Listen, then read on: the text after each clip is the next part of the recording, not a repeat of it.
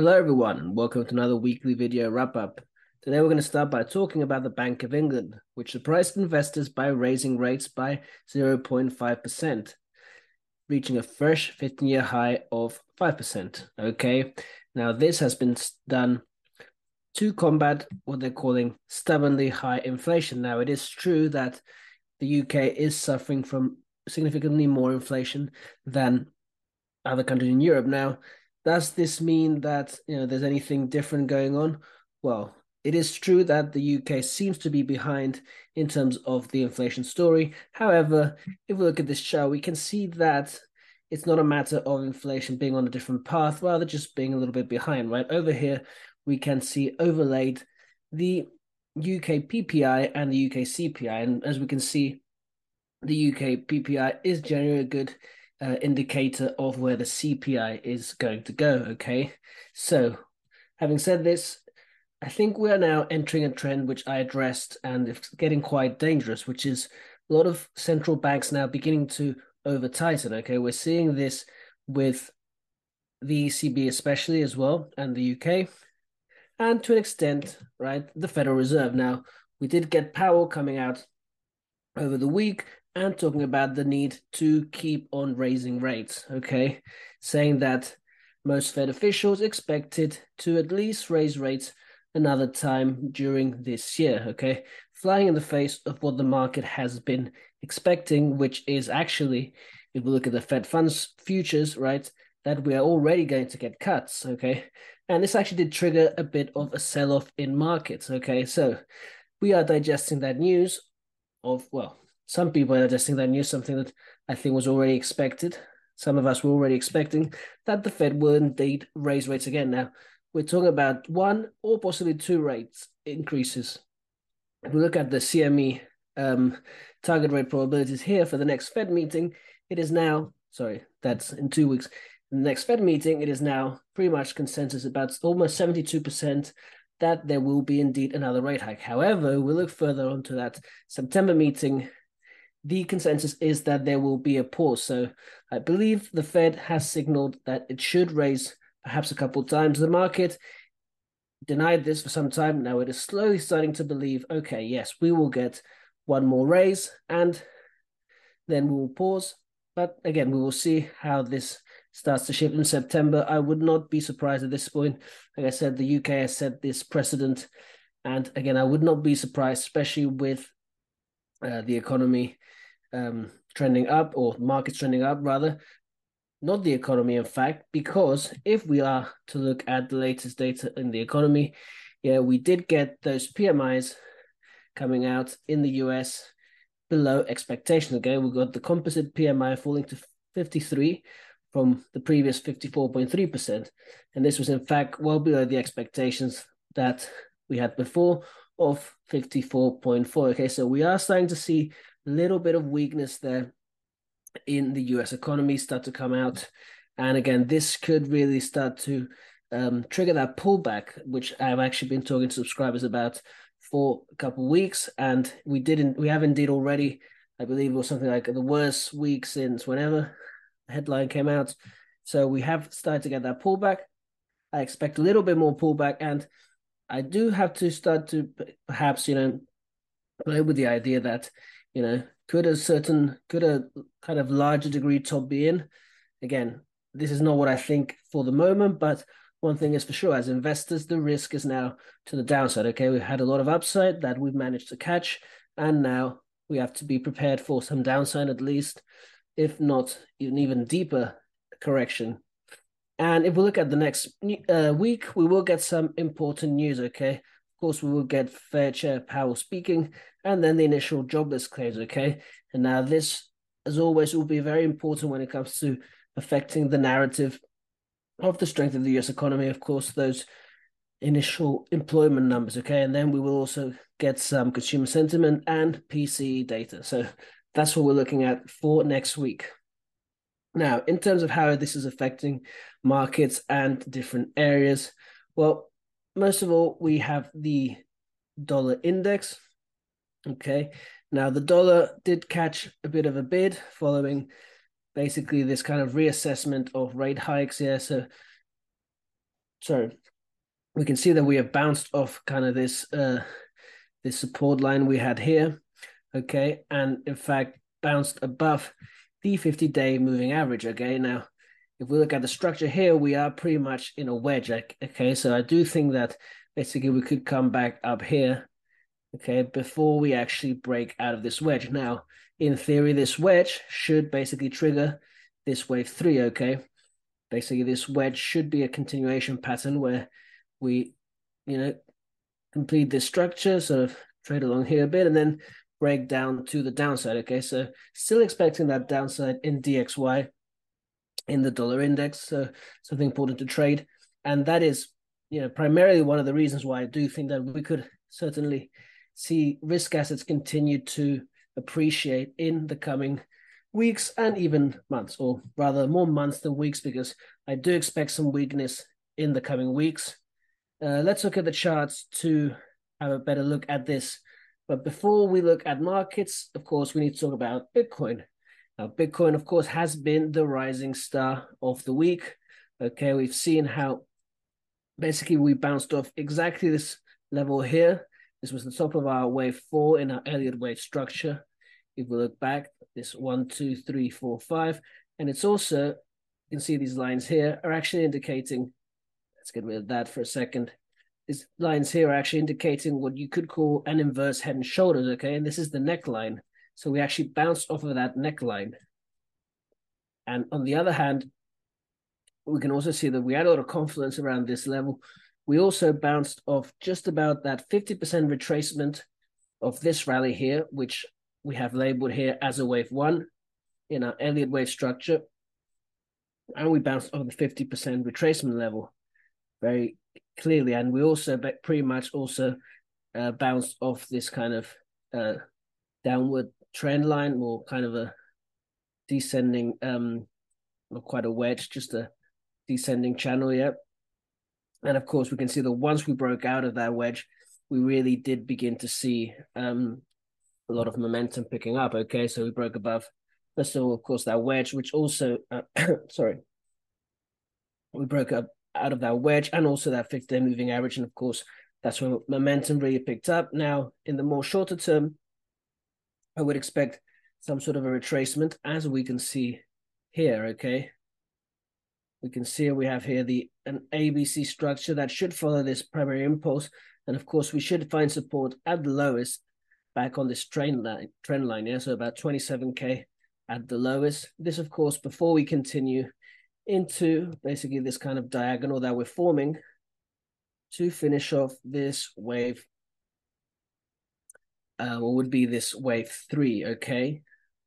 So one, two, three, four, five, okay? Now, I want to also present a slightly different count and this is perhaps a little bit more clear if we look at the GBTC uh, chart. That's the Grayscale Bitcoin Trust. This is Actually, I was looking at this chart and thinking, wait a minute, this actually looks a bit more. Now we can make this count with Bitcoin too, but this makes me think, right, that in fact, this was a wave one, okay, potentially. And then we had a wave three, same length as the wave one. And now we would get a wave five. You know, oftentimes uh, we get extended wave fives in Bitcoin. So GBTC could continue into this area. Of course, what does this mean for Bitcoin? And GBTC, right? It means that this is in fact a one, and then we'd have a pretty significant sell off. Okay, so then we could potentially sell off back into you know levels of like 20k. let's go back to the Bitcoin chart to see it a little bit better. So rather than have that now on the Bitcoin chart, it's a bit harder to see this. I don't really like this as a wave one. Um, but potentially, so rather this would be the wave one then. Two, then we'd have this as a three, just about, yep, yeah, just about filling in that wave. Um, again, this is rare, uh, so this is why it's not really my primary right now, but that could be our wave three there. Four, five, and then basically saying, okay, well, that's it then, right? So we have now what's good about this to an extent is that first of all, our target for most immediately is this. Okay, this is something I'm pretty sure about is that we're going to reach around this level. This is where we have significant resistance, just around this uh, 40k area, and this is where the fibs are projecting us. Of course, what this means is that once we reach that level, hypothetically, wave two could retrace back around, say, well, somewhere around 25, even 22,000. And this would, of course, um, be very much in line with our idea of the halving cycle, which, um, you know, sort of shows us that Bitcoin tends to rally for a little bit before the halving, then it consolidates, and then, of course, it begins to rally up again right after the halving. A halving that is, of course, due around April, March, I believe. So somewhere, um, I think somewhere around here. Anyway, well, you have it. Uh, it's not exact, but somewhere around there. And this dynamic that basically we also saw play out last cycle again, not something that necessarily has to play out again. It has pretty much played out uh, the last few mining cycles, basically. But uh, something to now, of course, this was a bit, you know, exacerbated by the um, the um the COVID the COVID crisis, of course.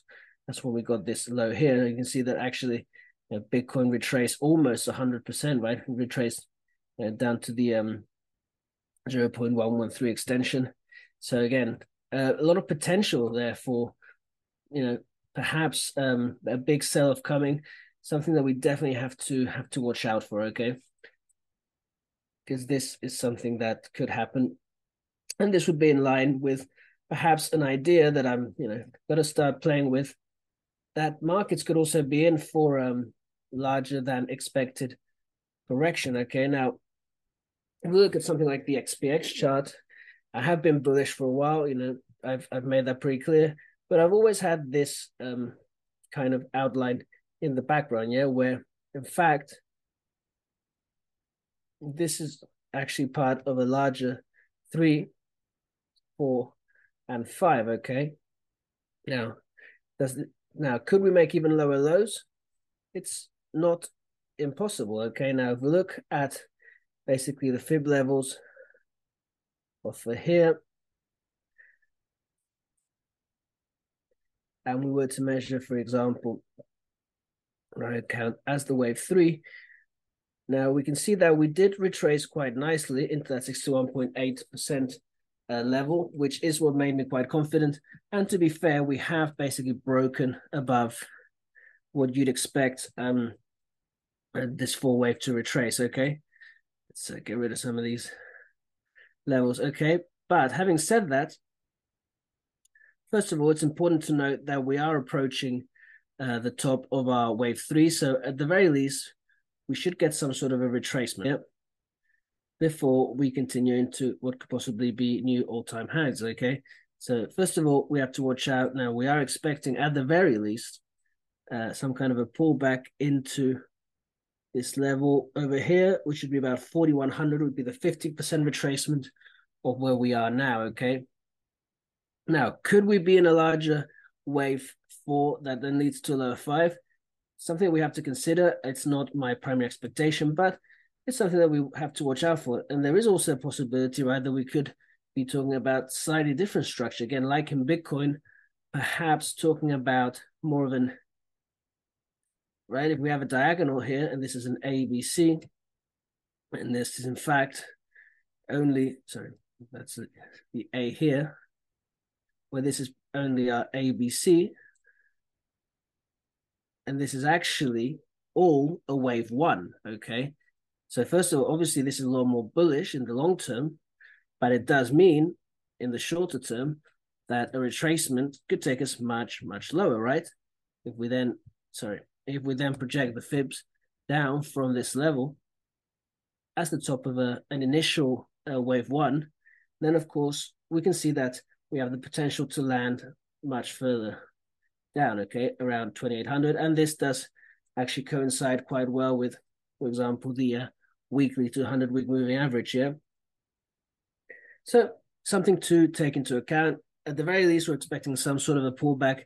And I think we're going to have to basically pay a lot of attention to those uh, numbers coming out in terms of the economic strength because, like I said, you know, this recession that um, we've been expecting has kept getting delayed, but that recession is coming, and I do see a lot of uh, trouble up ahead with a lot of these central banks, basically, in my view, um, over tightening. Okay, so that's certainly something that we have to look out for.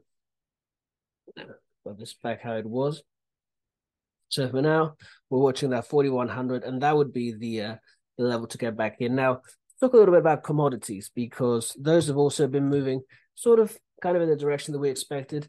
At the very least, gold, which, uh, like I said before, should really hit at least. Um, I have all these fib levels here. Should hit at least that 174. This is GLD. Um, of course, the um.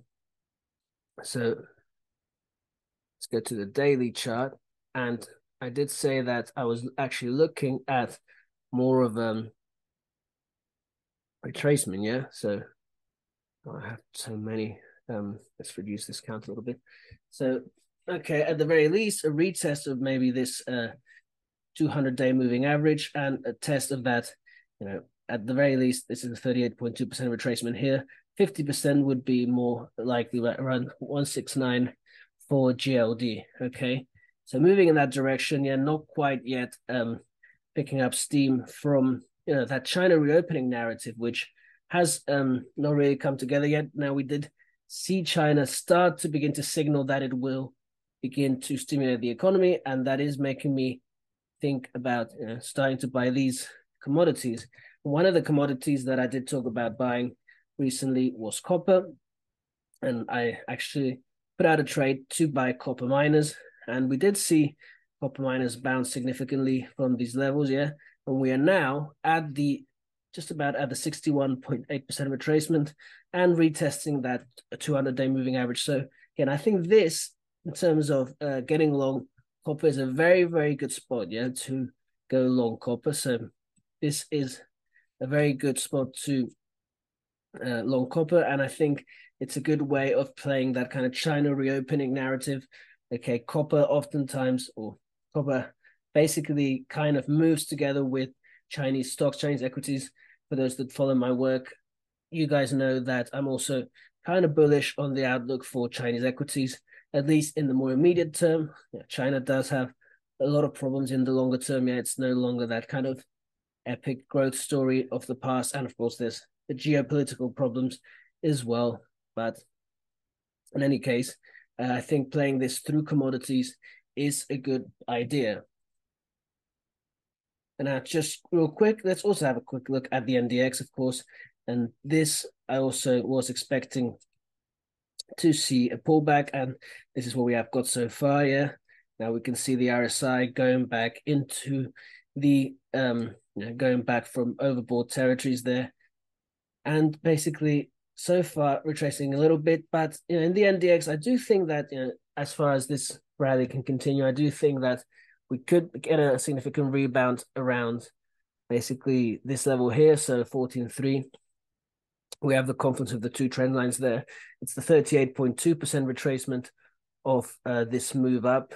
And um, yeah, basically, I think that would be a good spot to land before we continue. Okay, so not that much of a pullback. I still think that that AI narrative, and again, that weakening dollar is going to help uh, pull these uh pull the NDX up still a little bit more. Okay, so that's my outlook on NDX. And just to wrap up, I will just say for those of you looking to catch that um that train of AI, you know, you guys feeling that you missed out, okay, this is the kind of pullback where you might actually uh, be able to gain some exposure with some lower risk. And, you know, my suggestion is that you buy some Palantir when it hits, you know, some of these uh, retracement levels. Okay, so if we look at the structure here, I would say this is the top of our wave one. Yeah, wave one, which of course was formed with here with an ABC, and we have some strong support. And we have some strong support coming in, yeah, around here, around 11.41. That's a 38.2. And further down, though, here's a 200 day moving average. So at about 8, 8.87 now, this would be a very very good buy if we can if we can get back there. So for those of you looking to get exposure to something like AI, definitely look out for that. Okay, so this is kind of the path that I would be expecting into that target box over there. Now, Palantir, I've talked about before on a couple podcasts. I do think that you know, looking at the earnings and stuff, uh, it is it does look quite good at this point. You know, kind of just about turning profitable. You know, ready to profit from this AI revolution and also kind of this um, increased geopolitical risk that we're facing nowadays. And of course, with that news uh, coming out recently about all the stuff going on in Russia right now. I'm not going to get into that. Um, yeah, maybe I'll maybe I'll write something about that at some other point. But I'll just leave it at that for today, guys. Um, hope you enjoyed this weekly video. Hope you found it helpful, and you know, see you next week.